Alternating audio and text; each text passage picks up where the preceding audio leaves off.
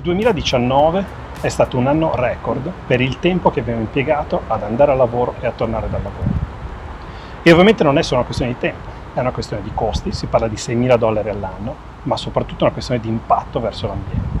È ovvio che questo paradigma non è più sostenibile. Il 2019 ovviamente è stato l'anno che ha anticipato la pandemia, periodo che ha dato una grande accelerazione alle riflessioni su come devono cambiare tanti dei paradigmi che impattano ovviamente sulla CO2 e sul pianeta in generale, ma soprattutto sullo spostamento a casa lavoro. È ovvio che questo ci impone delle nuove regole, ovviamente ce lo chiede il pianeta, ce lo chiede l'Europa, l'Italia, ma soprattutto ce lo dobbiamo chiedere noi in risposta ai nostri figli.